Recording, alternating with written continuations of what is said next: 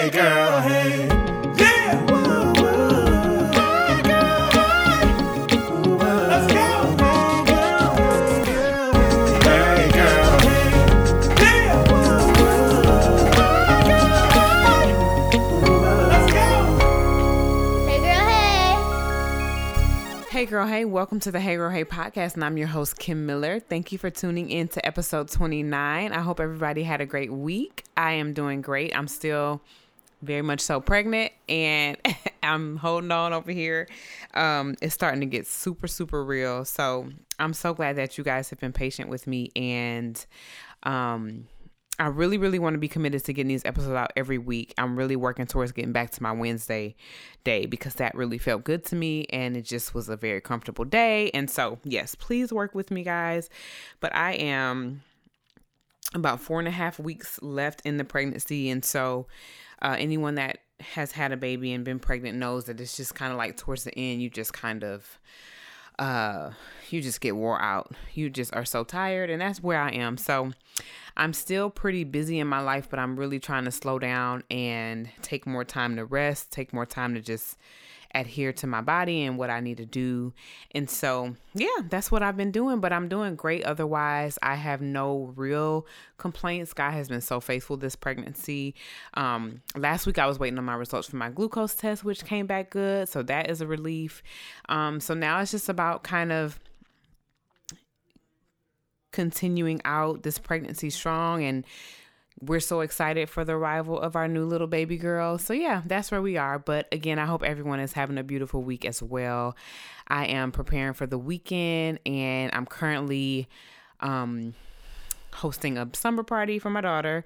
So it's about five little girls over here right now making slime and we have all kind of activities planned out. So that should be fun and interesting and we're kind of wrapping the summer up so i always like to do a few more fun things before uh, madison goes back to school. So that's what's going on. But um, other than that all is well. No real complaints. I want to thank everybody for the feedback that i received from my last episode that i did my first episode by myself and it was very nerve-wracking and i was very scared but it worked out. I got some good feedback and i will continue to do that as i just kind of stretch myself and um want to keep good conversation and good content coming out to you guys and just really just my heart. I don't know.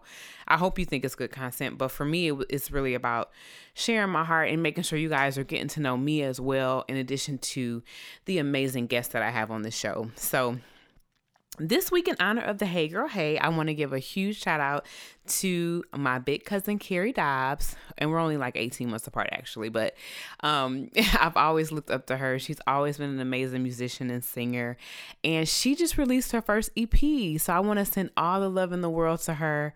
Shout out to you, Carrie, for doing it. Um, all these years you've been singing and doing music, and this is your first time doing something by yourself. I have some amazing. Um, family members who sing and who are musicians and just very very talented and, and Carrie is one of them. So I want to send all the love and I will make sure to tag her as well as list where you can find her project. I believe it is already out. If not it's coming out very very soon. The announcement did go out this week. So I'm super proud of you. I love you. Hey girl Miss Carrie Dobbs. But yeah I'm so happy about this episode. My girlfriend Morgan Caldwell is somebody who I've actually wanted on the show since before the podcast was even in full existence. We talked about her coming on and sharing her birth story. As I told you guys before, I do want to share some birth stories leading up to my birth just because that's where I am and that's where I'm finding like a lot of inspiration and a lot of motivation for everything that I want to do with my birth coming up. So, I hope you guys enjoy, but this story was so magnificent to me. And now Morgan is an amazing doula, which I think is really cool. So I hope you guys enjoy. It's a little lengthy, so stick with it. If you got to break it down in a few parts, break it down. But it's such a good story, such a good story of God's miraculousness and the miracle of childbirth. So I hope y'all enjoy. My girlfriend, Miss Morgan Caldwell. So I start all my episodes with "Hey girl, hey." You got to say "Hey girl, hey." Oh, hey girl, hey. Your little delay.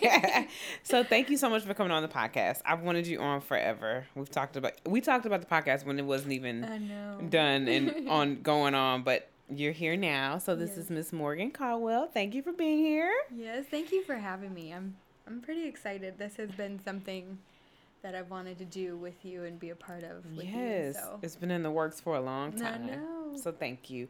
Um, so you're here. You inspire me with your natural birth experiences, as well as just your being a doula and just being an amazing person. So, with the focus of natural birth and doula, talk about um, your first birth in in comparison to. Then we'll move towards your second birth.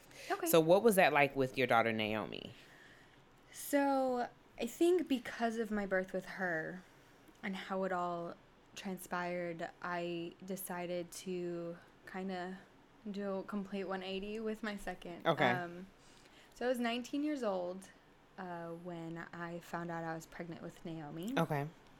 And um, I, being 19 and not being overly aware of my options or being overly self confident with my decision making, um, I decided to go the modern traditional route of using an OB.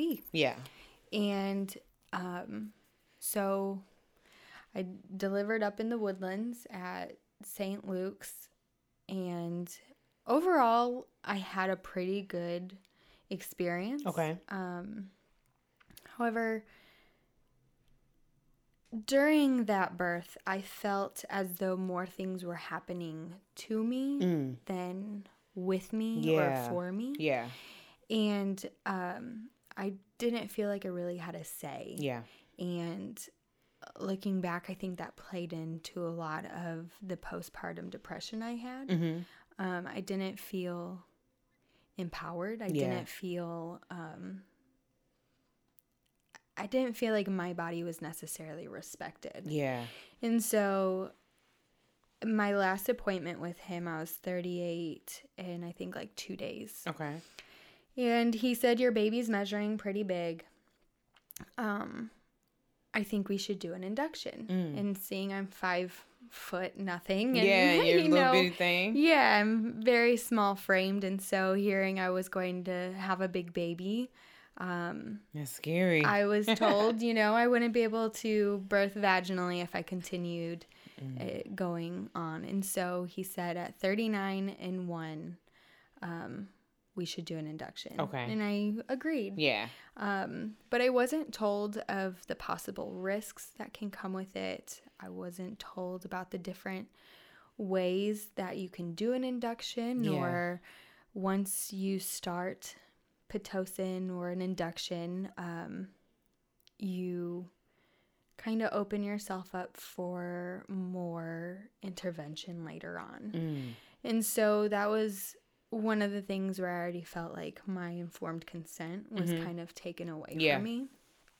And so um, I showed up to induction day and we started the process. Things were going well. I was at one centimeter dilated and about, I think I was 90% effaced. Okay. And so my body was already starting to Move in do its direction. natural Yeah. process. And so um, I was feeling confident. Everything was going great. And about, I don't know, maybe three hours into induction, he said that we should break my water. Mm. And I said, uh, okay, we didn't really talk much about it. And he told me that he was going to do a cervical exam Mm-hmm. and see where I was at and, and determine if we should break my water Okay. or wait. And next thing I know, he was breaking my water. Mm. And so it wasn't, I guess for me, I would have preferred had he told me, like, hey, I see you're progressing. Yeah. I think it, right now is a great time to break your water. Right, You but know, but instead I was just sitting there and all of a sudden I felt this gush of water. Yeah. So at this point, you didn't have an epidural. No you had the epidural. pitocin coming in. I think I was at like a four. Okay. And this is a I was random side progressing note pretty question. well. Yeah. Um. Why do so many women's water not break?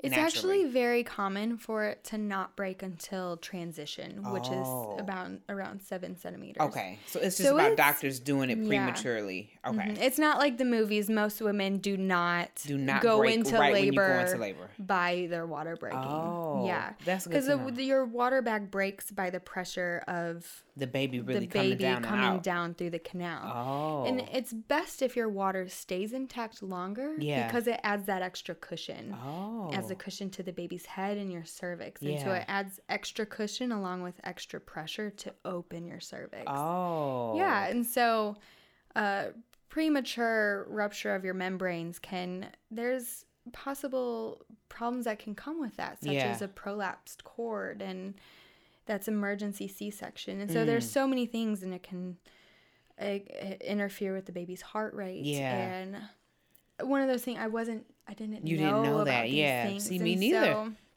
yeah, and so I was like four centimeters, three hours into the induction. Things are progressing well on it, so Mm-hmm. Yeah. I it wasn't necessary. Necessary, yeah. So he went in and did that. And then what happened? And so they broke my water, and things intensified Yeah. significantly. Um, of course, that's what they're going to do, and so I just wasn't mentally prepared because I already on, I was already on pitocin. Yeah. And with pitocin, rather than getting like the natural wave feel of a natural contraction, Yeah. pitocin you're just you're on that It's back to peak, back. and yeah. you're uh, sometimes you don't drop and you Yeah. you just stay on that peak. Yes. And so there's really no rest in that. And so I already was kind of feeling intense contractions with the pitocin. Mm-hmm. Then he broke my water and things just sped up. Yeah. And I just couldn't catch I couldn't I couldn't catch my breath. Mm. And I I wasn't prepared for that. I did I didn't do any birth classes. Okay. I didn't feel like it was necessary Yeah. um, you know, I just I didn't do my own research. I Yeah. just kind of trusted blindly. Yeah. Um, and I think you should trust your doctors or whoever you choose to be your um, on your medical team, Yeah. your birthing team. Um, however, I firmly believe in self education Yeah. and knowing your Options, options, yeah. and knowing everything that comes with each option so that you can truly when you make a decision you say yes to something you're saying yes to all of it Yeah. you know and Yeah. so um yeah i just didn't feel like that was happening so we broke my water things intensified and i put in my order for the epidural Mm-hmm. it couldn't get to me for at least another hour Oh wow. and so they told me they can do a, uh slight pain relief through an iv Mm-hmm. and so I was like, yeah, sure, I'll do that, you know.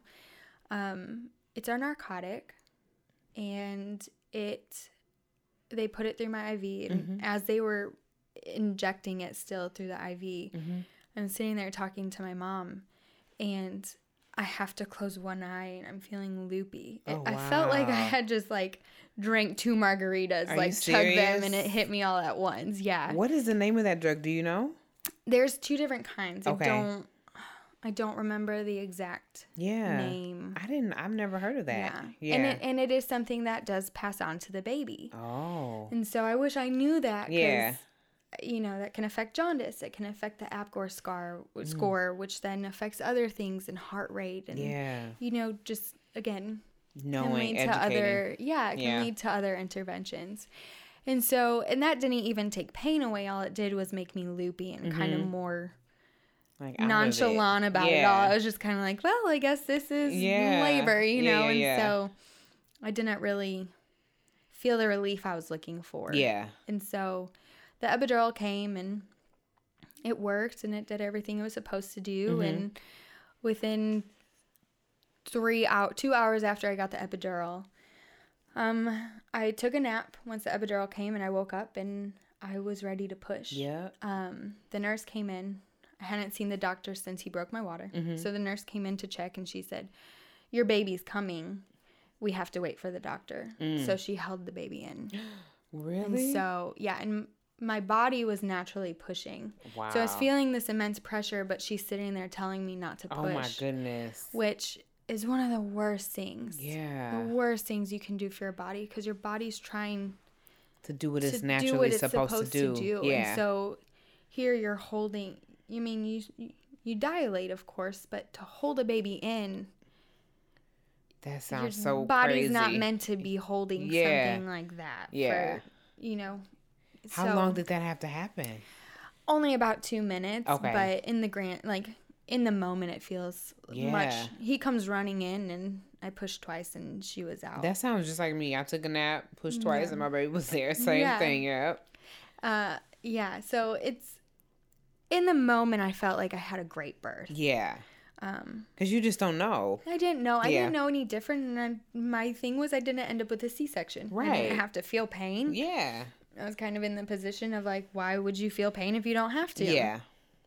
And so he left and turns out he was he was going on vacation See? the week after. And so That's why he was rushing it. yeah. And she was only eight pounds and five ounces. Yeah. Which is n- nothing compared to Right. my second birth. yeah, so yeah, yeah.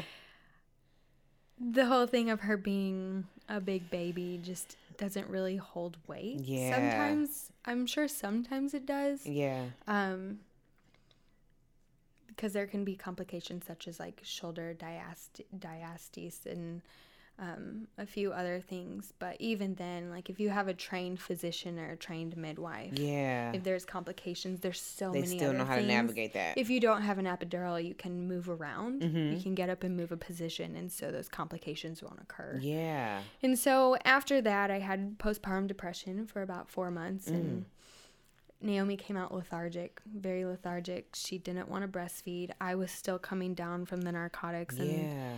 I don't remember our first time breastfeeding. Oh, and so a lot of it just ended up becoming a blur. Yeah. And so And that was like taken from you, I feel like. yeah, and I was 19 and I was young and I was Mhm. naive and I didn't know anything different. And Yeah. people were saying to me, you know, when I started asking questions, most of the time people would say, well, you should just be happy you have a healthy baby. Right. And I felt silenced. Yeah. I felt like my experience didn't matter. Yeah. And my outlook on the experience didn't matter Mhm. because my baby was healthy. Yeah. And so then I I was 19 and I was basically a single mom and um I was my mom was in town and helping me recover for about a week and then she left and my world kind of crumbled. I was just you know, I decided to take my role as a parent very seriously. I didn't, you know, I stopped my old lifestyle of hanging out with certain friends and doing different things that as a mom like your child comes first and Yeah. i i really did that Yeah, and you're such a beautiful mom. that thank you You really are, yeah. i kind of um i just dove completely in Yeah. and where that's good i also kind of i really lost like who i was Yeah. as a person and so then i became on this journey of finding like what i really want and like Yeah. trying to heal from like feeling like things happened to me Mm-hmm. and it just felt invasive and Yeah, it yeah. felt like I was in this vulnerable state and in a way it kind of felt taken advantage like I felt kind of taken advantage of Mm. Yeah. and like for some people who have been like a situation like that for someone who's been um, had some kind of like sexual molestation or any kind of Like assault or something like yeah, that. any Yeah. kind of assault that would be significant Yeah.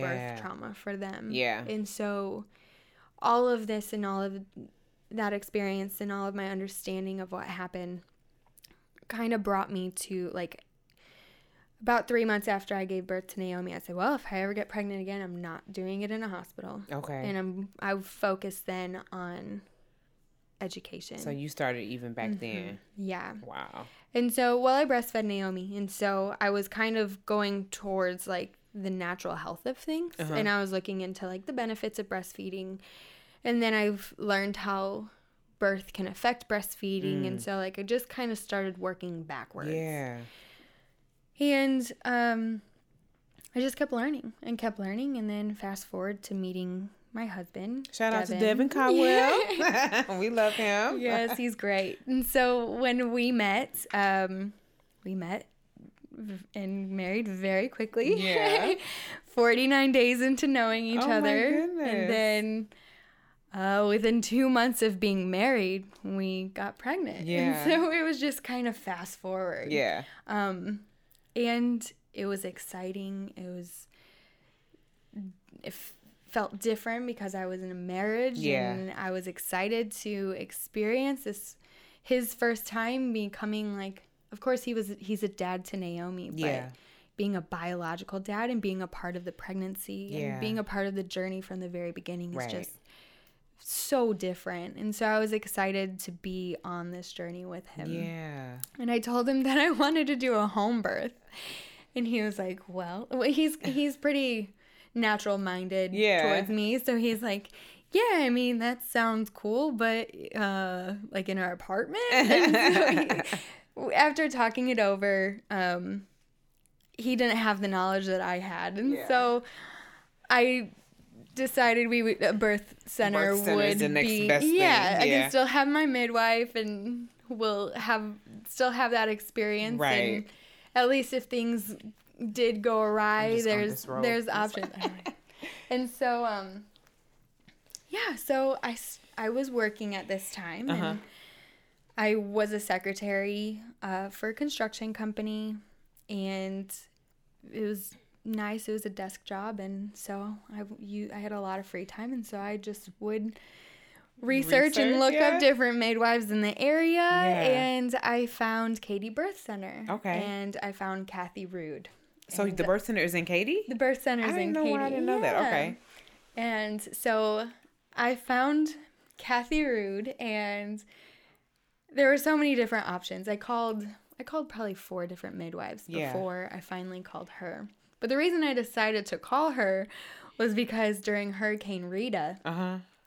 she was on call for a birth. Uh huh. The mama called her and said, Hey, I'm in labor.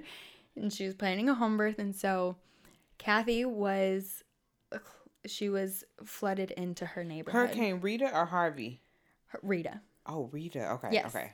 Back. I know what you're talking about. Okay. Yeah. Yeah. So her story made the news, like it made Oh. national news. And so like, oh, this is cool. Well, she got on a swan raft. Her neighbor had a swan, like a swan raft for their pool. Oh she got, she grabbed all of her midwife stuff that she could Oh my gosh. onto the swan raft. And the husband of the mama in labor came and picked her up outside of her neighborhood. So she, I was like, I need that kind of dedication in my life. So I saw that and I was like, that's the one. That's, amazing. That's the one. So I called her and she, we set up a two hour consultation. It ended up being three and a half hours Oh, because we just clicked. Yeah. And so I felt like, I just felt safe. Like Yeah. I instantly felt safe. Yeah. She heard me. Our first appointment, we cried together. Oh, wow. And yeah, and like she heard me. Yeah. Like she listened and she cared. And I wasn't just another number. Yeah.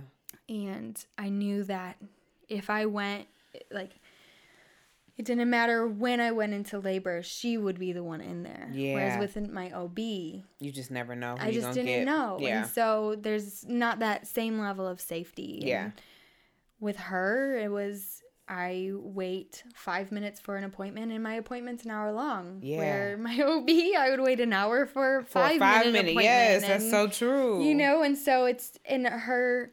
One of her main focuses is on mental and emotional health Mm. during the pregnant throughout the whole pregnancy Yeah. which was huge for me seeing the fact that I had pretty severe postpartum depression with Yeah. my first and so I was like yes maybe I can get ahead of it Yeah. and another thing with my midwife is she wants the husband there for Yeah. every prenatal meeting Okay. because it's not just me on this journey he's on there too like, Yeah. it's he not only am I learning how to be a mom again Yeah. or first time mom be learning how to be a mom Right.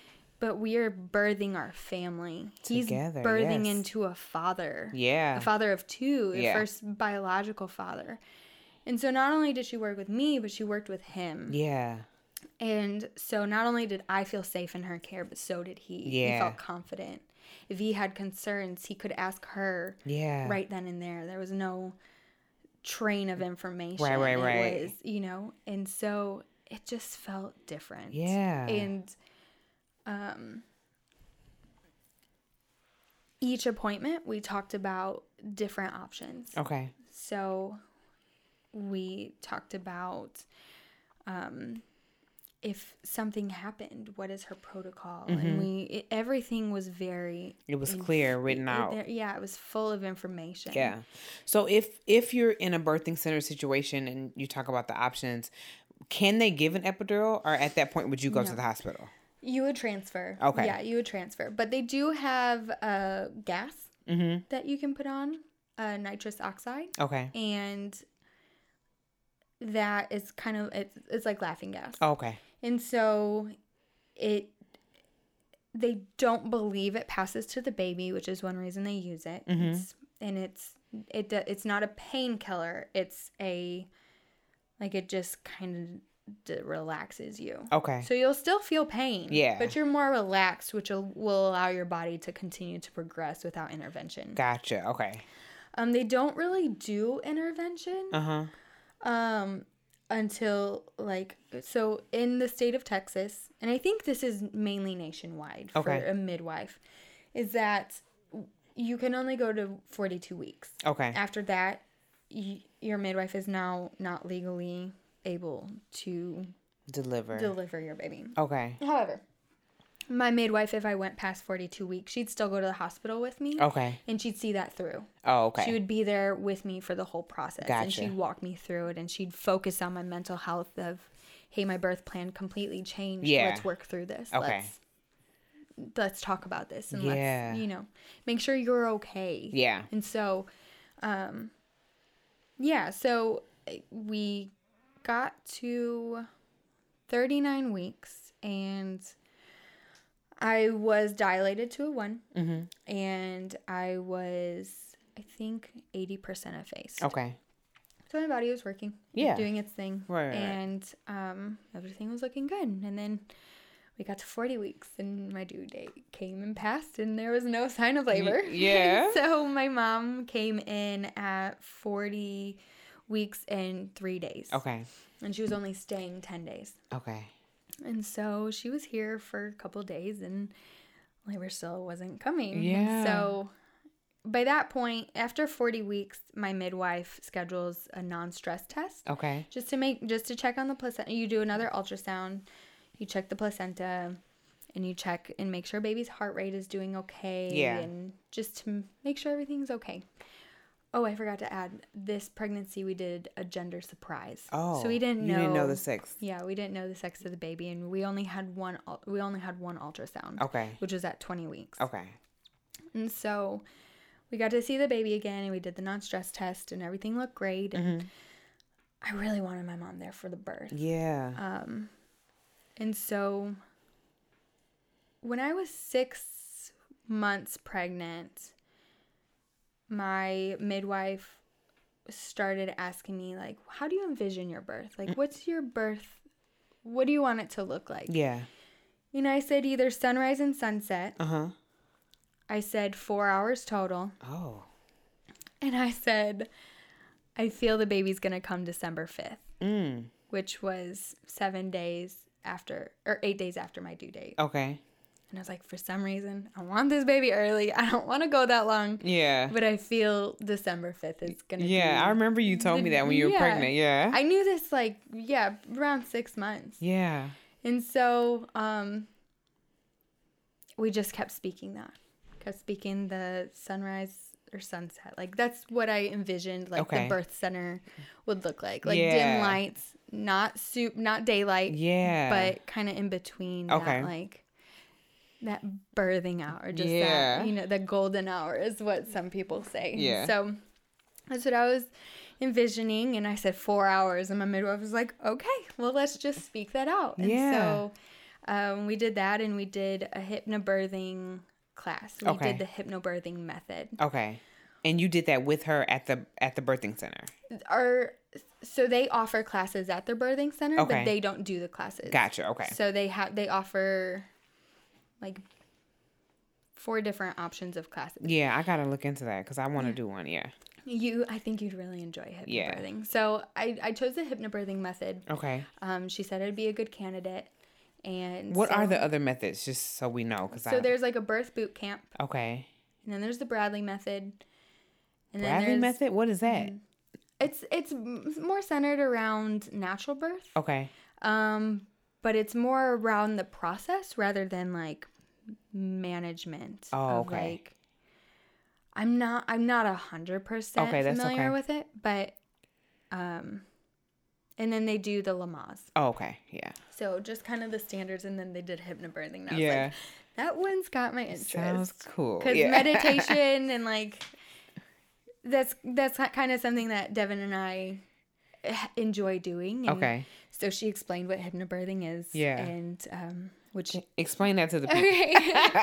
so hypnobirthing is oh, how do I explain it? It's understanding the power of well, okay. I think for me, hypnobirthing focuses around self-awareness, Uh-huh. empowerment, mind and body connection, Yeah. and mind and body control. Okay.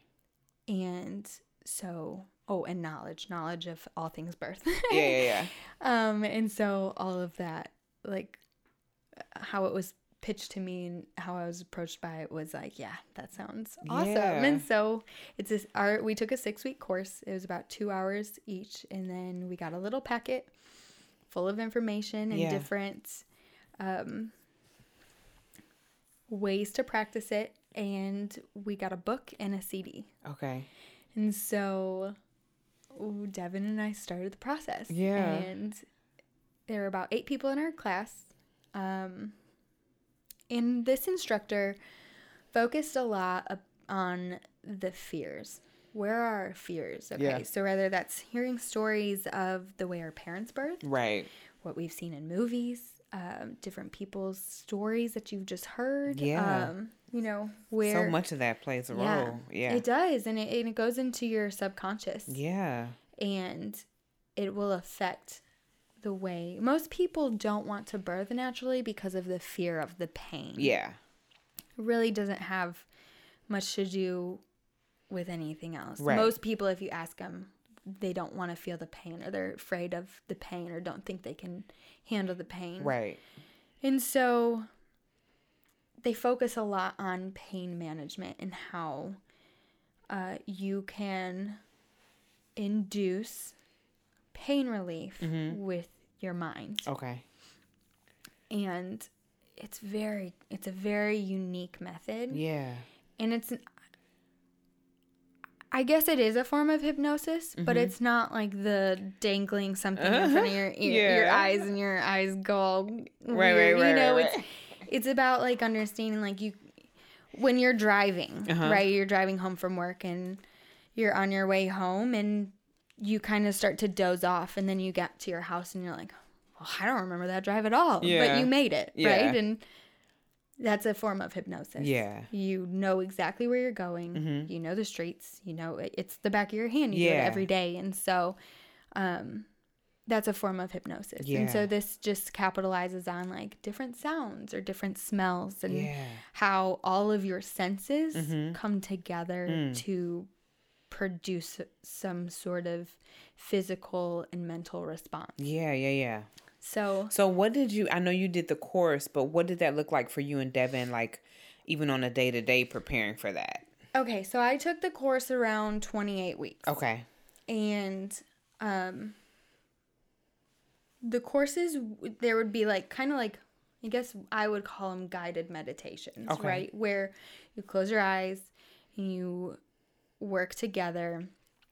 And they so they use different words. Mm-hmm. So rather than a contraction, it's a wave Okay. because a contraction is a hard like when you think of contraction you think of tense and you think of tightening and you think of closing and so rather than pushing you're breathing your baby down Yeah. so each breath you're pushing your like you're releasing your baby Yeah. you're opening like your body's opening and so it's very much about just like kind of rewiring your brain to look at the whole process differently. Okay. And so we did it on a birth ball, Mm-hmm. or you could bring like a chair of choice, whatever you think you're going to be Most laboring comfortable. on. Okay. Yeah, so that way, it's it's familiar Yeah. during the day. Yeah. uh, during the day of labor. Oh, gotcha. So that okay. you kind of you know like muscle memory. It, You'll create like a muscle memory response. And what was your? uh Did you have a birth ball? I used a birth ball. okay. Um, and Devin would sit on it with me, and or on a different one, or Yeah. on a chair behind me. Yeah. And he, they, they taught you different like pressure points and Okay. different like massage techniques. Yeah. And usually started from like the top of your neck, Okay. Mm. moving down, continuing down. Yeah, because to it's just the move fluid movement down. of moving down. Yeah. and it's gentle and it's relaxed and Yeah. it's his familiar hands and Mm. it's so then during labor, each breath I would take, he would move down Yeah. slowly. So then during labor, like if I started to tense up, he could touch my back. And I would breathe, Oh, and and my would body loosen would just up. loosen from the top of my head to Oh, the tip of my toes, type of thing. And so it is important. This is not a method that you can just read a book on and not practice it. Like Okay. you have to practice it. Okay. Rather, that's you don't even. I would say you don't even have to take a class. Mm-hmm.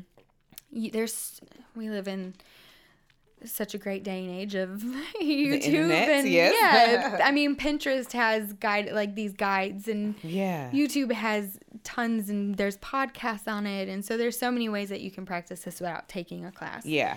But so we would practice in class and then they tell you to go home and practice it. Okay. And we were given a CD. Yeah. And so I would put the CD on every night before bed. Okay. And so cuz even when you're sleeping, your subconscious is always awake. Yeah. It's always listening. It's always learning. So you would play this even while So you I'd were play asleep. it. Yeah, I'd usually I try not to fall asleep to it because I wanted to reach optimum relaxation without completely just like going to sleep. Yeah.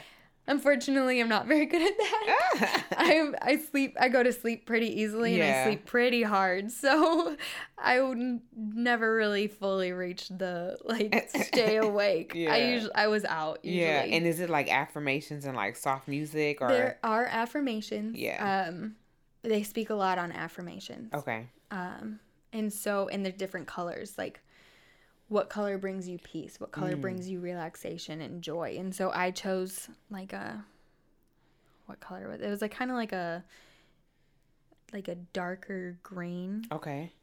Because even one of the saying, like one of the mm, guides is like going in, like going out. Like, where's one of your favorite places in nature? Oh. So they work on visuals too. So like if you start to get rel stressed or or um, tensed up during labor, Uh huh. um, have your husband like speak over this place. Like we're going to your favorite place. Yeah. Like you're gonna sit under that tree and you're Oh, gonna wow. relax. And so yeah, a lot of it is it's.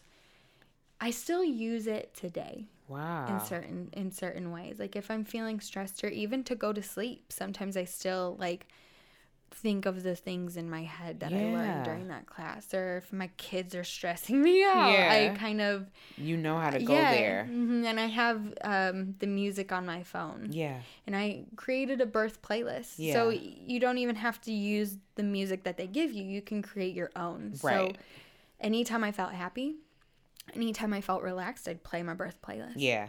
and I would listen to that. So then during That's a labor, memory when you. play, yeah, Yeah. Yeah, and so it, like the best way I can explain it is like so if I smell patchouli, Uh huh. I think of my dad, Okay. and I think of like sitting in his condo Yeah. and like just listening to different music and like reading a book together or something Yeah. like because my dad wore patchouli. Yeah. So now whenever I smell patchouli, I'm like my dad. It my dad and it takes me back to my Yeah. childhood. Yeah. And so that's how this is that's how this works. Mm. Yeah. So I really enjoyed that method. Yeah. Um unfortunately my labor was so fast. It was so fast. So let's get to the labor because I think your labor story was amazing. yes. So we're December fifth comes. okay so i i it was i was 40 weeks in like six days Okay. so i was approaching december 5th and Yeah. my midwife was like maybe we should do a membrane sweep my mom Oh. was leaving that saturday Yeah. I know what that is. it was yes. tuesday Okay. and so i was like yeah we should probably do a membrane Yeah. sweep i was already you know And that's I when they just stretch you out, basically, right? Kind of try so to a get things going. So membrane sweep is you have to be dilated in order for it to work. At least one. You have to be at least to a one so they can Get in there. reach your membranes. Yeah. Yeah. And so what they do is they they just kind of like sweep your membranes to trigger a response. Okay. And so um we did that and you usually know within a few hours if it worked or not because okay. you'll start contractions. Okay. It didn't work and I was kind of feeling bummed and I was Mm, like, well, that's okay. But then my midwife gave me this homeopathic. Uh huh. They're like little pellets. Okay. Uh, they taste like sugar. Oh. And there are two different kinds, and every two hour I would alternate them. Okay. So I'd take like seven one hour, and then two hours later I'd take seven of the other kind. Oh. And you just alternate them. Okay. So that night, my mom and I went walking in my neighborhood, in my uh, apartment complex. Yeah. And there were stairs, and I was like, "Ooh, stairs work! Like they Yeah. open your pelvic bones, and we'll get things rolling." Yeah. Like a dum dum, I walked seventy-two flights of stairs. Shut up. I was determined.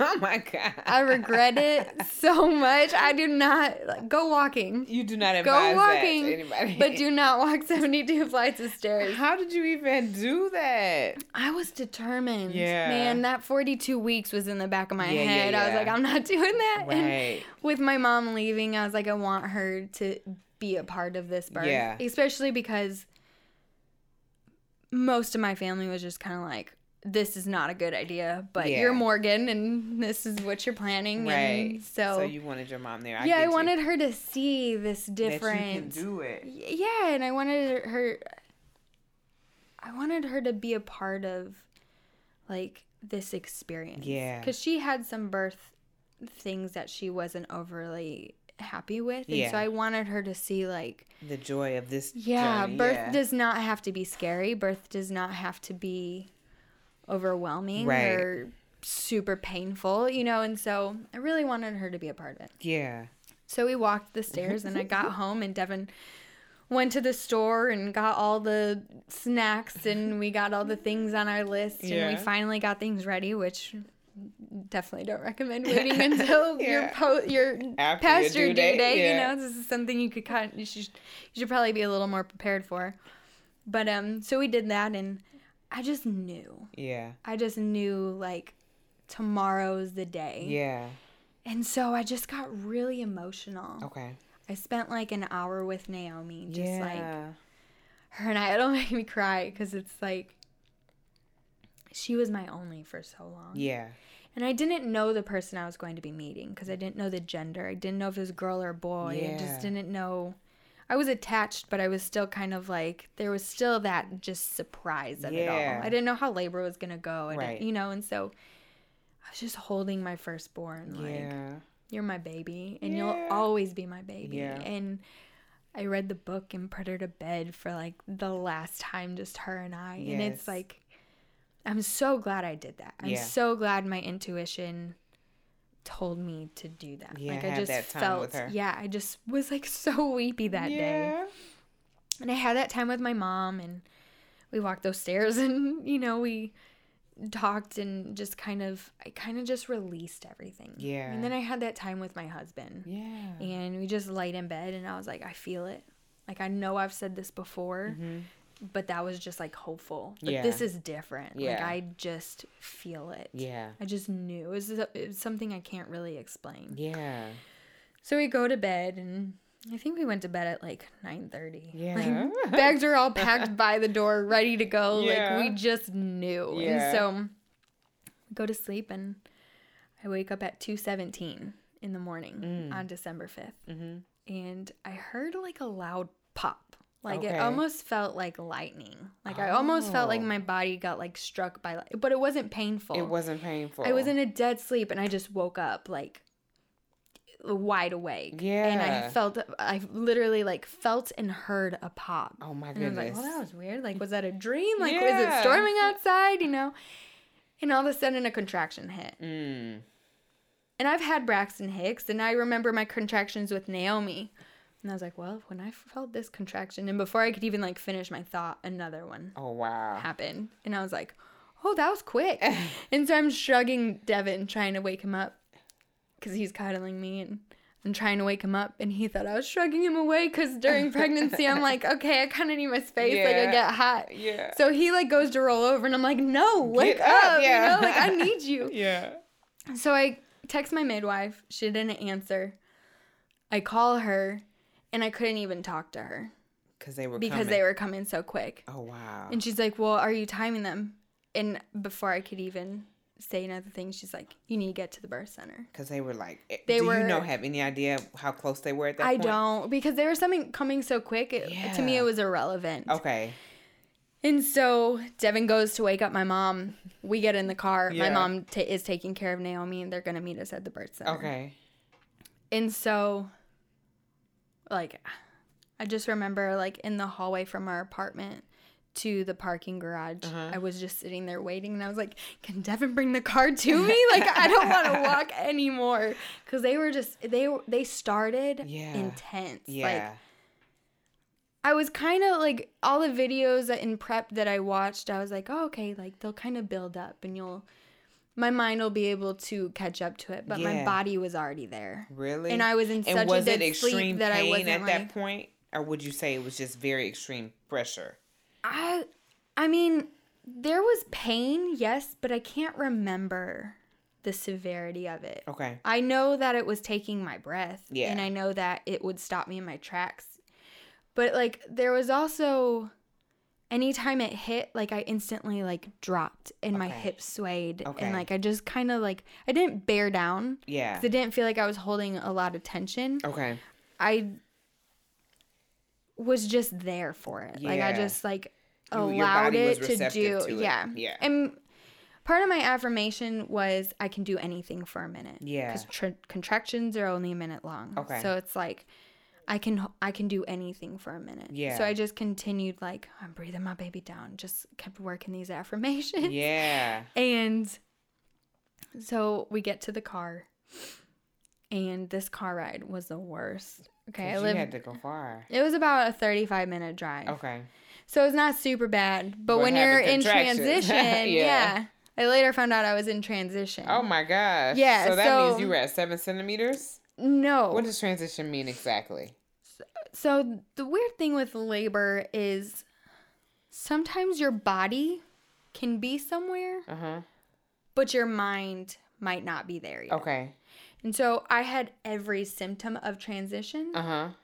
but my body wasn't at a seven yet. Oh, I see. Okay. But my body, everything else was progressing. Oh. I just Oh. didn't dilate to that yet. Gotcha. So the car ride, I'm still apo- apologizing to Devin for the things I said. we got into a fight on the car ride there because, like, on our road, there it's a three lane road. Yeah. And I, I yelled at him and I said, "Everyone knows this is the worst lane to be in because we. I just felt like we were hitting every pothole Oh and I couldn't get comfortable. Like, gosh. I'm pretty sure I turned around at some point and was just like hugging the chair, like Oh, you just know, trying to get just like trying to work through them. Yeah. We laugh about it now because I know that we were in like the best lane that we could be in. The other ones are the ones with like the worst potholes, Yeah. but it didn't matter. And so we got there and I'm breathing through the contractions, and it's, I think it's like right before three. Okay. And she checks me and she's like, "Oh, sweetheart, you're at a five. Oh wow. Like, and I was like, "There's no way." like, I was like, "Okay, well, we got this," you know. And so, Yeah. Eh, five is good news though. When Five is good Five you're is past good four, I'm already. I'm I'm now in active labor and I'm progressing, you know. And so, she sets the birth pool up and we get the music going, and that's about it. I had plans for like decor, and, Yeah. you know, all these things, and Yeah. having my affirmations, and I had photo streams Aw. s- that I wanted to decorate with, and we just didn't get there. And so, I get in the pool, or in the I get the the birth tub pool, and I'm I just remembered like understanding like what it meant to surrender your body. Okay. And I kept trying to like just listening to the way my body needed to move. Like swaying the hips was so necessary and just so primal that I didn't even have to think about it. It just Okay. happened. Yeah. Or like I got into one position and the baby's heart rate started to drop. Okay. And which is one thing she doesn't she doesn't continually monitor. She just does intermittent Oh, okay. monitoring monitoring yeah. which is great because they still had like the freedom to, To move. move around, Well, yeah. the baby's heart rate didn't like the position I was in, which Oh. is crazy because it wasn't comfortable for me. You hear about it, Yeah. like the mind body connection, and then you experience it. Yeah. Or then, or like one of the things that hypnobirthing really focuses on is um, how your baby and your body work together. Yeah. Your baby is just as a part of labor as you are. Yeah. And so to really see that her heart rate would drop and my position would affect her and it was also a position that I wasn't comfortable in was re- it just really put it in to like it made it tangible. Yeah. It made it real. Yeah. And so um everything just was happening so quick. Yeah. Um I was in the pool and then I kept having to get out to use the bathroom. Yeah. And uh, usually, for someone going into natural labor, they use the bathroom beforehand. Yeah. like that's one of the signs that labor is coming. Okay. Because your body just will expel everything. Yes. And so they tell you to, you know, look for when your bowel movements start to happen. And mine happened during labor. Okay. and so, but each time you get on a toilet, your contractions, no matter who's in labor, your contractions will become stronger Oh. and uh, more productive, they say. oh, okay. Because um, Why is that? everybody feels relaxed on the toilet. Yeah. Uh, and you're just, your body and your mind is already used to releasing Oh. and relaxing. Yeah. And so uh, when you're on the toilet, you're in that squatting position. Yes. Your hips open, your baby can move down. Yeah. And you're in that relaxed state of mind. Yeah. That's so, So, cool. I didn't even think about that. So that's where I labored. I was mainly in and out of the tub. Wow. And so um I'm sitting there. I stand up from using the bathroom and I remember looking at my midwife frustrated Mhm. because I kept going back and forth and it was just kind of getting exhausting. Okay. Of the, I felt relief and uh, the pressure was taken off in the tub and then Yeah. I'd have to go to the bathroom and I'd have to get out and then the contractions would be more severe on the toilet and It's so just back and forth, back and forth. just and all forth. this back and forth which really wasn't very long at all yeah. but it just I It looked at her and I was it. like I literally like started crying like why does this keep happening Aw. and then all of a sudden I got this sense of nausea Oh. And I was just about to ask you, did you throw up? I didn't throw up Okay. what they did was they brought me a mini trash can Okay. and they put peppermint essential oil at the bottom Oh.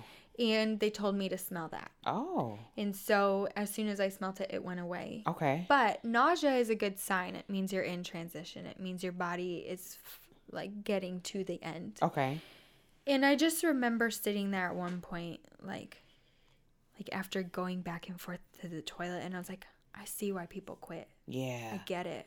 I like this is hard. Yeah. This is taking everything in me. I mean, Devin was praying with me at one point. Like, I put my hands I love that his. picture, y'all oh, it's hugging, one of my favorites. Yeah. And I like. I don't remember what he was saying. I just remember like the feeling of peace I had Yeah. because he was praying with me and he was going over the things that we practiced. And so even though like I don't specifically remember what was said, You knew it was I kn- bringing you peace. Yeah, I knew like I felt safe. Yeah. I felt comfortable. Well, so I'm on the toilet and I stand up, that nausea thing happens and I look down and there's a little bit of blood streaming down my leg. Okay. And Katy checked me and she said, reach down and feel your baby. Shut up. So I reached down and I felt Olive's head, what? my, my baby's head. I felt my baby's head. She said, if you want to have this baby in the tub, you need to get there. Thankfully, it was only five steps So away. girl, Not even on, five hold steps away. on. So you did you feel did you feel like she was there? Did you feel she was that low or you had no idea at that point? I didn't. I I didn't feel that she was that low. Wow. I didn't even like feel that that was happening. Oh my I don't. God. e- I didn't even feel pushing.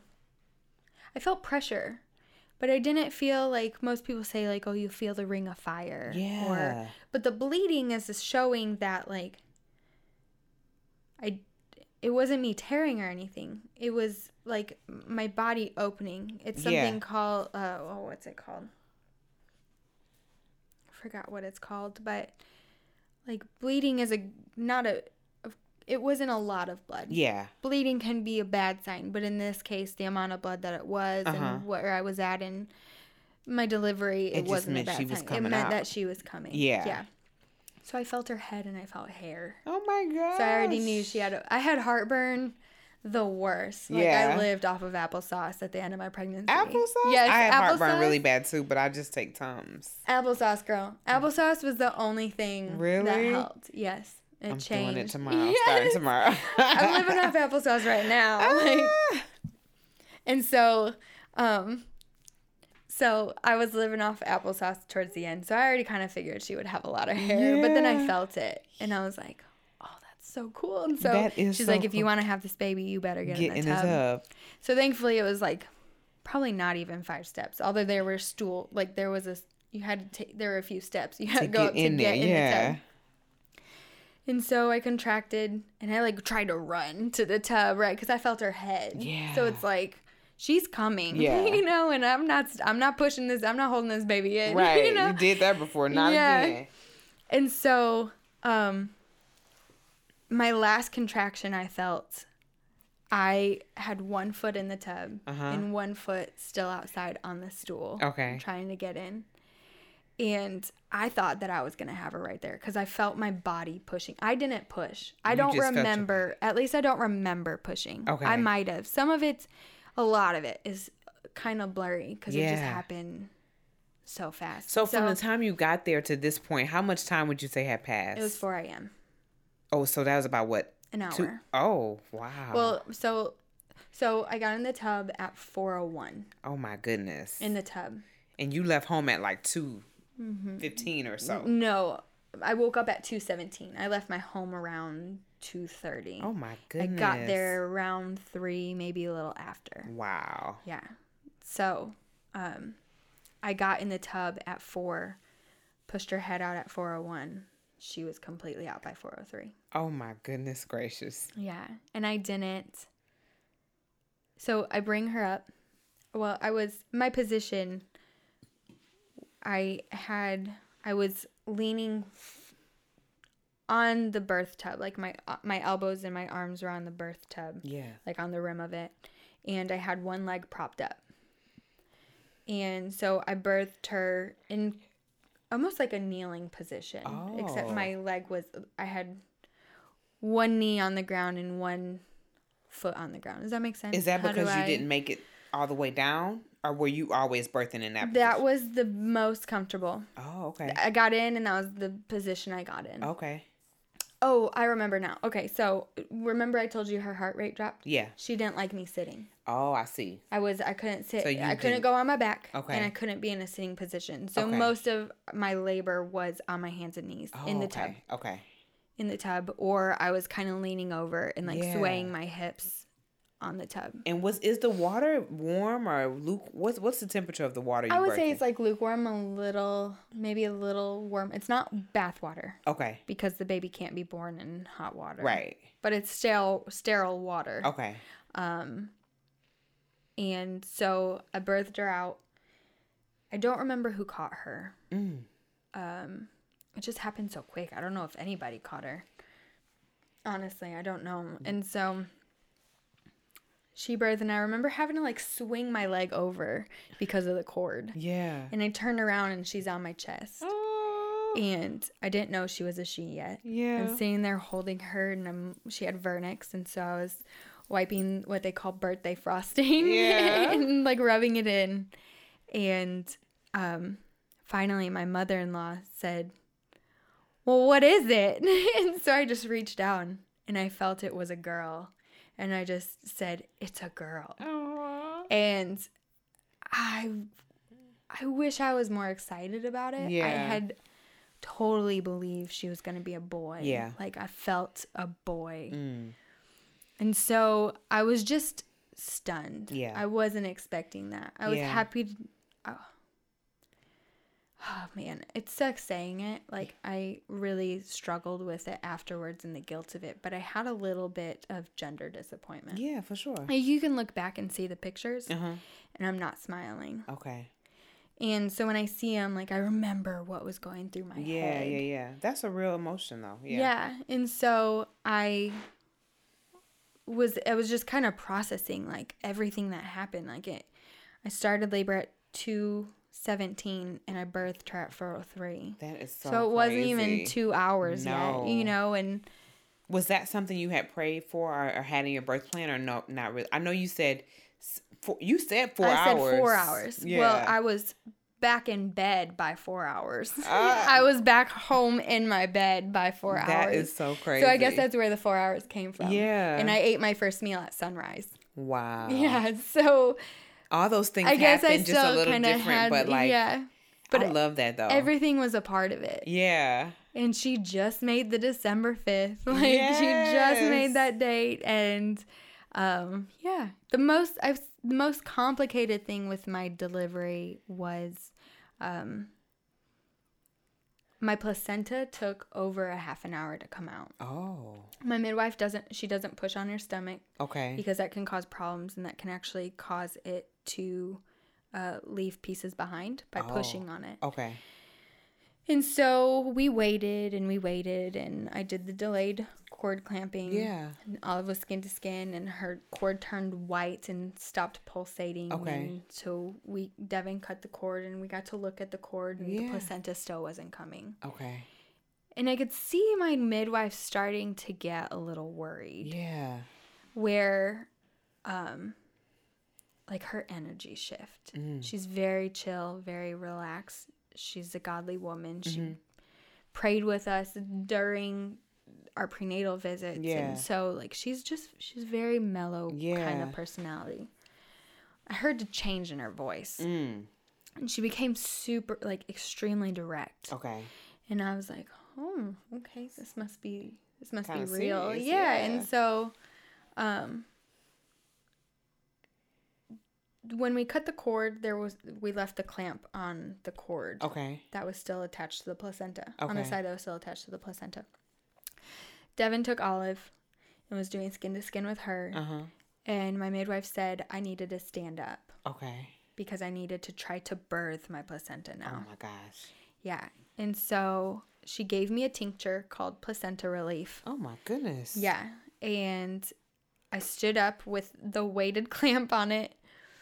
And finally the placenta came out. Really? But I had to push. Was like that I had to painful? like birth. That was more painful than delivering Olive. Really? Mm-hmm. Yeah, it was. um And I was standing up, and when the placenta came out finally, my lungs dropped. I almost fainted Oh. because when I birthed the placenta, everything dropped back into place. Wow. And so, literally, I just felt like everything drop. And it took my breath away. Yeah. And like my midwife had to catch me. I was holding on to her, and it's just. Well, I later asked her why she started to get nervous. Like, why What was that? the energy shift happened. Because in my research, I looked up, and placenta can take hours Oh. to deliver and it can be okay and she said she's experienced um a few labors where the placenta didn't come out right away Mm-hmm. and instantly our body starts to contract down to size and Oh. you start to Like close up. close up and she said and when that happens you have to transfer and then it's what do not they good have to do? surgeries can happen Jeez. yeah very I didn't even know that was a thing. I didn't either.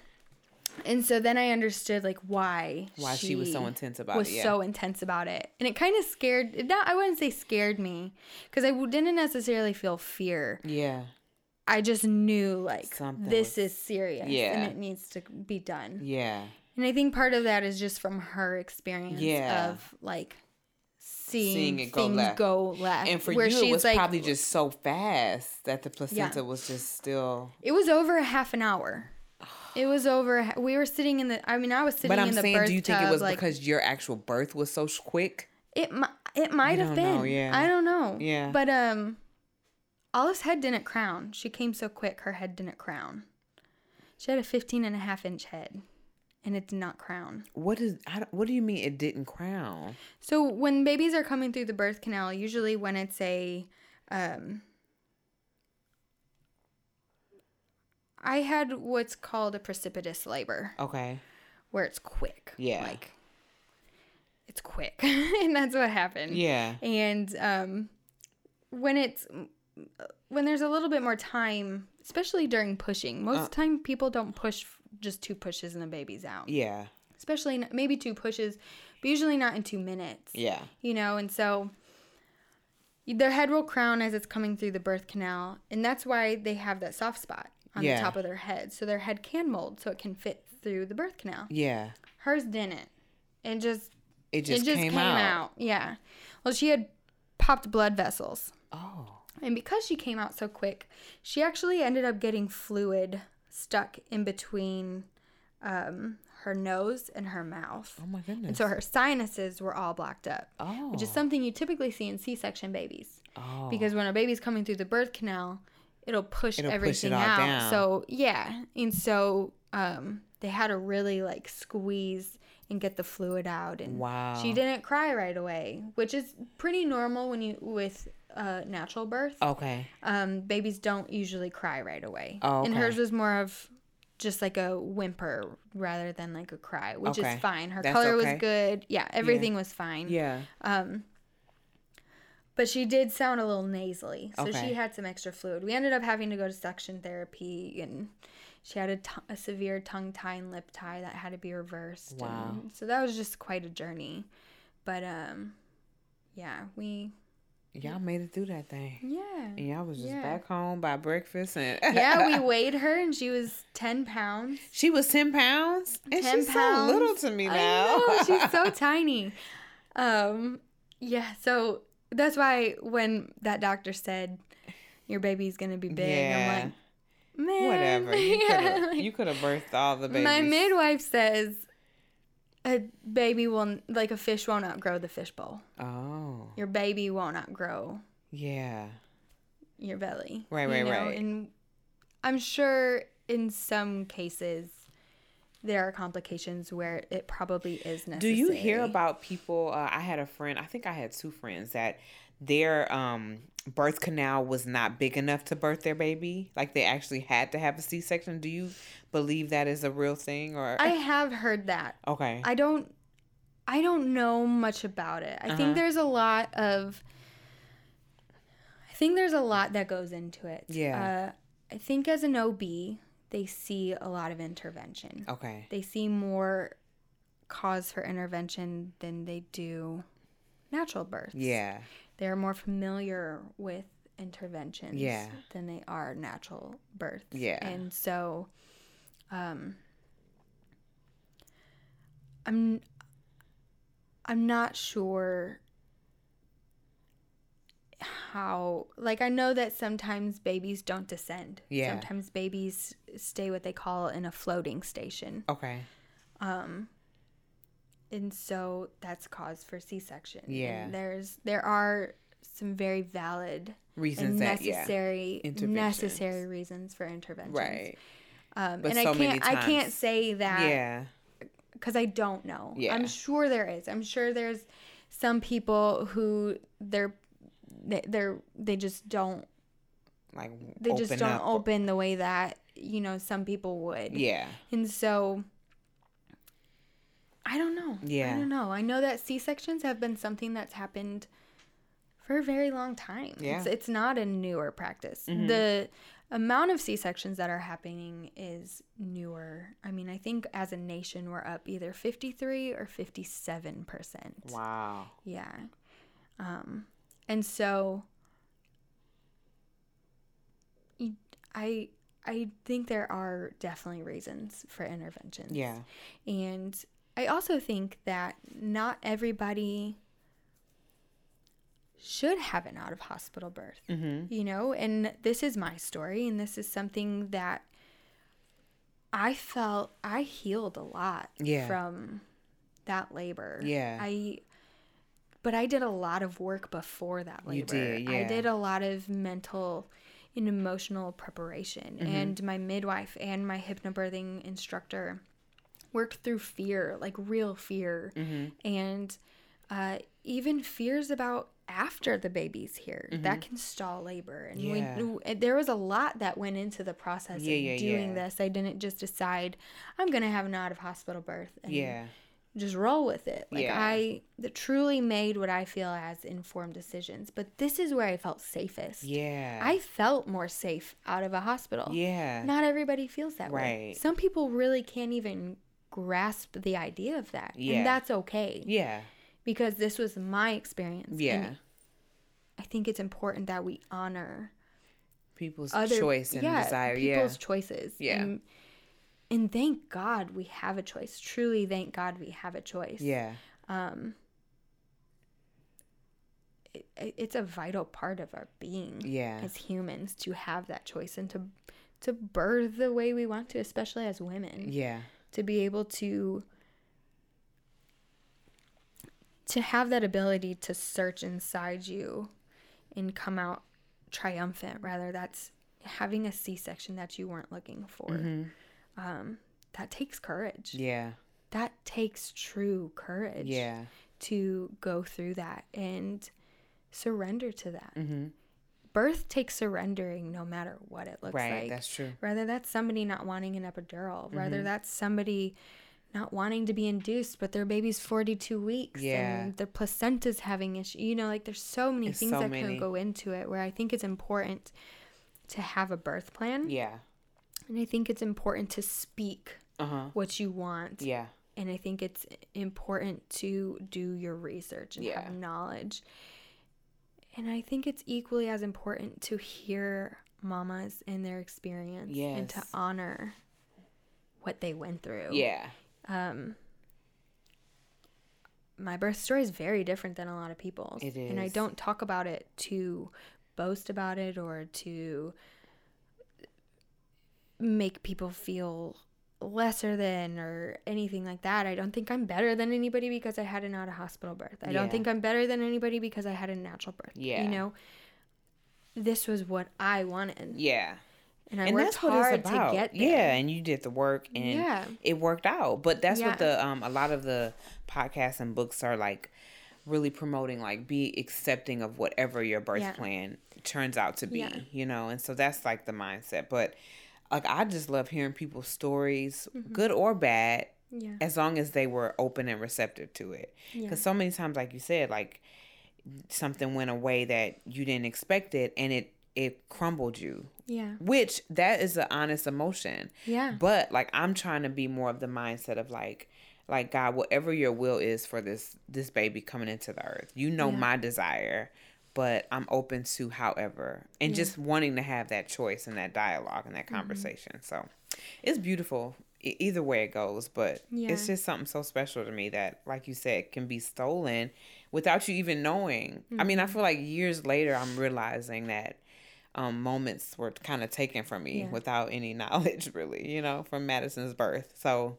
just trying to pull a little bit of that control back Yeah. as much as I can.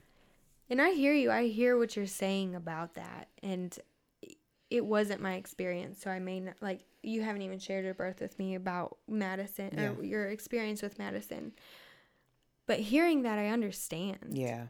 Because even if our experiences weren't the same and where we felt disappointed or where we felt taken advantage of or we felt like things were happening to us, wherever that, wherever those feelings or whatever your feeling lies for you, Mm-hmm. even though it might not lie there with me, I'm holding that space for you because Yeah. what you felt is very real. Yeah. Because that experience and what you go through to birth your baby will play out to how you parent Yeah. and how you move forward. Some people that looks like postpartum depression. Some people that looks like never having another baby, even though they want one. Right, right, right. Some people that looks like crippling fear. Yeah. Some people that's trauma, real trauma. I've heard real traumatic experiences. Yeah. And then I I hate that stigma of something there mama experiences birth trauma and then people silence her and say, "Well, at least your baby's healthy." Yeah. And to me, that's not the truth. Yeah. I mean, there's for that baby to truly be healthy. Yes, thank God that baby's alive and that baby's safe and that baby is healthy. Yeah. But if you want long term health, that mama, that mama has to be, healthy. taken care of. Yeah. And that mama can feel the immense joy that she feels holding her baby that's in her arms and still feel the grief Yeah. and the sadness that she lost what Yeah. she was aiming for Yeah. or she felt taken advantage of Yeah. or she had to get an episiotomy and she didn't want one Yeah. or she ended up with a c-section when she wanted a home birth you know there's so many there's such a mental and emotional aspect of this that i feel is getting overlooked. And i think that that's why postpartum depression and postpartum anxiety is such a real thing these days. I mean it's uh, a, it, it, along with other things such as when babies are born and people come to visit most of the time they're just worried about the baby. They want to Yeah. hold the baby. They want to talk about the baby. Mm-hmm. But ask the mama how her birth went Yeah. ask her how she's feeling afterwards yeah. you know check up on her like truly check up on her Yeah. you know it's important that they feel cared for as well Yeah. Absolutely. make her a meal bring her a meal Yeah. make her bed so she knows you know so she is getting back into the bed Yeah. after a long day and she's not the one that had to make it for Yeah. once you know or hold the baby so she can take a 20 minute shower if she wants a bath if she wants just yeah. so she feels like a human and Yeah. like she's seen Yeah. we're so new mamas are so overlooked Yeah. and we're missing that village aspect that Mhm. other countries have Yeah. still today.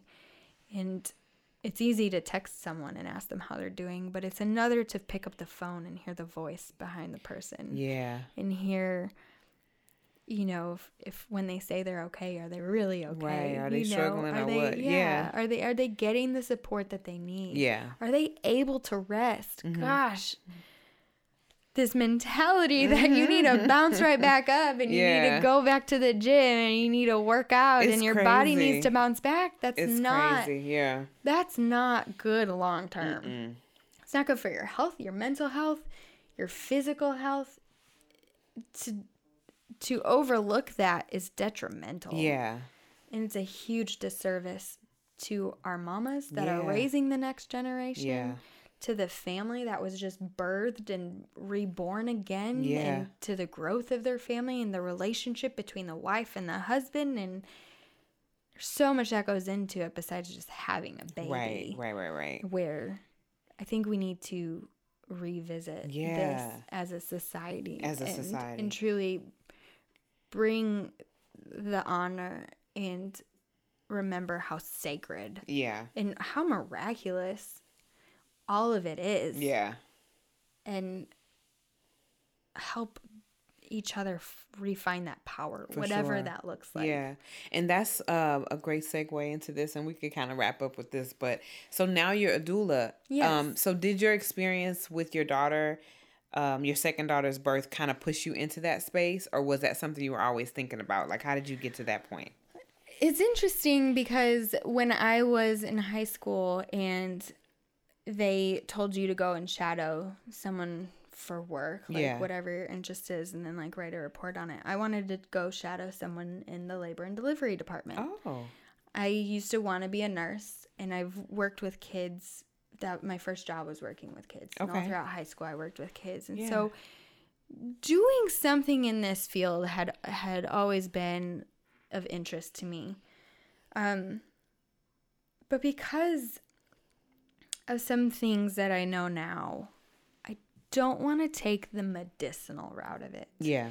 And so, with what happened with Naomi, my labor with Naomi, and I saw what I was lacking there, Mm-hmm. and then the empowerment I felt with Olive, I think they both fueled this fire Yeah. in me. That I know what can happen Yeah. if you're not informed, if you don't have someone advocating for you. Yeah. Which even like as a doula, I don't advocate for you. I help you find your voice. Yeah. I want you to find your own power. Because what is a decision if I make it for you? Right, that's you know, you can tell me your birth plan, but if the day comes and I'm making your birth like I'm I'm making these decisions for you, I'm still no the one making Yeah. the decision for you. Yeah. The point is for you to stand firm and confident in the decision that you make. Yeah. And I am there to help you in any search of evidence or knowledge that you need. And I'm there to support you no matter what that looks like. Yeah. If my client told me, hey, I'm going in for a C section, an elective C section, okay, that is your choice. Yeah. That is your choice. But you still are going to do that. I'm here support for you. Yeah. Right. And so most of my clients have been in the hospital. Yeah. Uh, I, I had one out of hospital client and we ended up transferring, but I'm so glad I got to be there for her. Yeah. And it's such an amazing process. I, I work I work with my clients um, in the prenatal phase. We have two visits, and then I am there for the labor, and I do two postpartum visits. Okay. And so I really get to watch these families Yeah.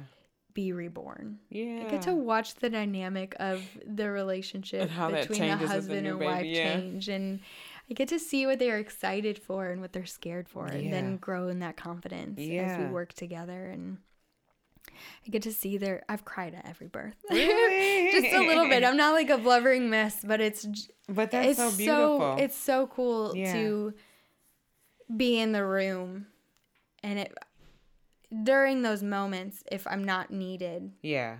I kind of just step back and Yeah. like let them Have that. have that moment. Yeah. And I, I feel like a, like a fly on the wall, Yeah. like watching them experience this and just like I just feel so honored that I get invited into Yeah. this space. And it's it, my experiences between Olive and Naomi really did drive me to this. Yeah. But it was something that just kind of fell in my lap too, Yeah. where I didn't think I I was leaning more towards towards becoming a midwife Okay. because I really enjoyed my relationship with my midwife, and I was like, I want to do that for people. Yeah. But then I found this middle ground where I'm not in charge of anything. Okay. I don't do anything medical. I don't ever check your cervix. I don't ever check with the position of the baby. I don't diagnose anything. yeah. I am there for mental and physical support and Yeah. emotional support. Yeah. And so I am one of the only people on the birth team there for the mama. Yeah. I'm not there. Of course, I want your baby healthy, but I'm not there That's not your making sure your baby is healthy. exactly. I'm there for you. Yeah. I listen and I observe you and I can see if something's wrong and if you need help making a decision or just somebody to help level you and bring you back. That's what I'm there for. Yeah. And so I like that aspect of I'm involved, but I'm not in charge. I don't want to be in charge. yeah, I yes. don't want to be, you know what I mean? Like if That's something for you, tragic ever happens, I don't think I personally could handle that. Yeah. So, but I'd love to walk with the mama. Yeah. And that's what I do. I get to walk hand in hand with the families as they are reborn again. And it's just, that's so fun. I love that. Yeah. And that's so fitting for you. Thank so you. Fitting. I I I really feel like I've I've heard people say like, "Oh, this is my calling. I feel called to this." But like my my passion for it is Yeah. so on fire Yeah. that I just I'm I feel 100% like this is where I'm supposed to be. Sure. And it's just a really unique and inspiring feeling Yeah. to like I think that's so beautiful though. Thank you. To be a part of the most miraculous thing that we Yeah. could do here on earth, really. Yeah. And each one each labor's been so different and, and so it's just I stand in awe every single time. Yeah. Yeah. Oh, I love it. You have been so good and so interesting. Thank you. and you. I hope that you, I'm sure you inform so many people because you inform me. Like, you know a lot of stuff. you really do. So thank you for coming. Yeah, Tell the thank you for people how they having can find you on social media or any other platforms. Um, I am raising little wildflowers on Instagram. And I love that name. Thank you. I always think like if I get pregnant again and I have a boy, I probably can't. They probably can't keep that name anymore. That's so I'm like, I'm gonna soak it up like while I can because I don't know. Yeah. Whatever. So yeah. But I Oh. love my my two little girls. My profiles mainly of them. So. They're so freaking cute. Your family, we love Devin. We love you. Thank and you. thank you, thank you, thank you. Yeah. But we can wrap if you uh, are good to go. We can rap. Like, Oh, wrap it up. Like, I'm not a rapper. I mean, wait a I'll second. sit back and let you. I'll sit back and let you do it. Girl, no, I am not at all. We can wrap this up, but thank you so much. Yes. So bye, girl. Bye. Bye.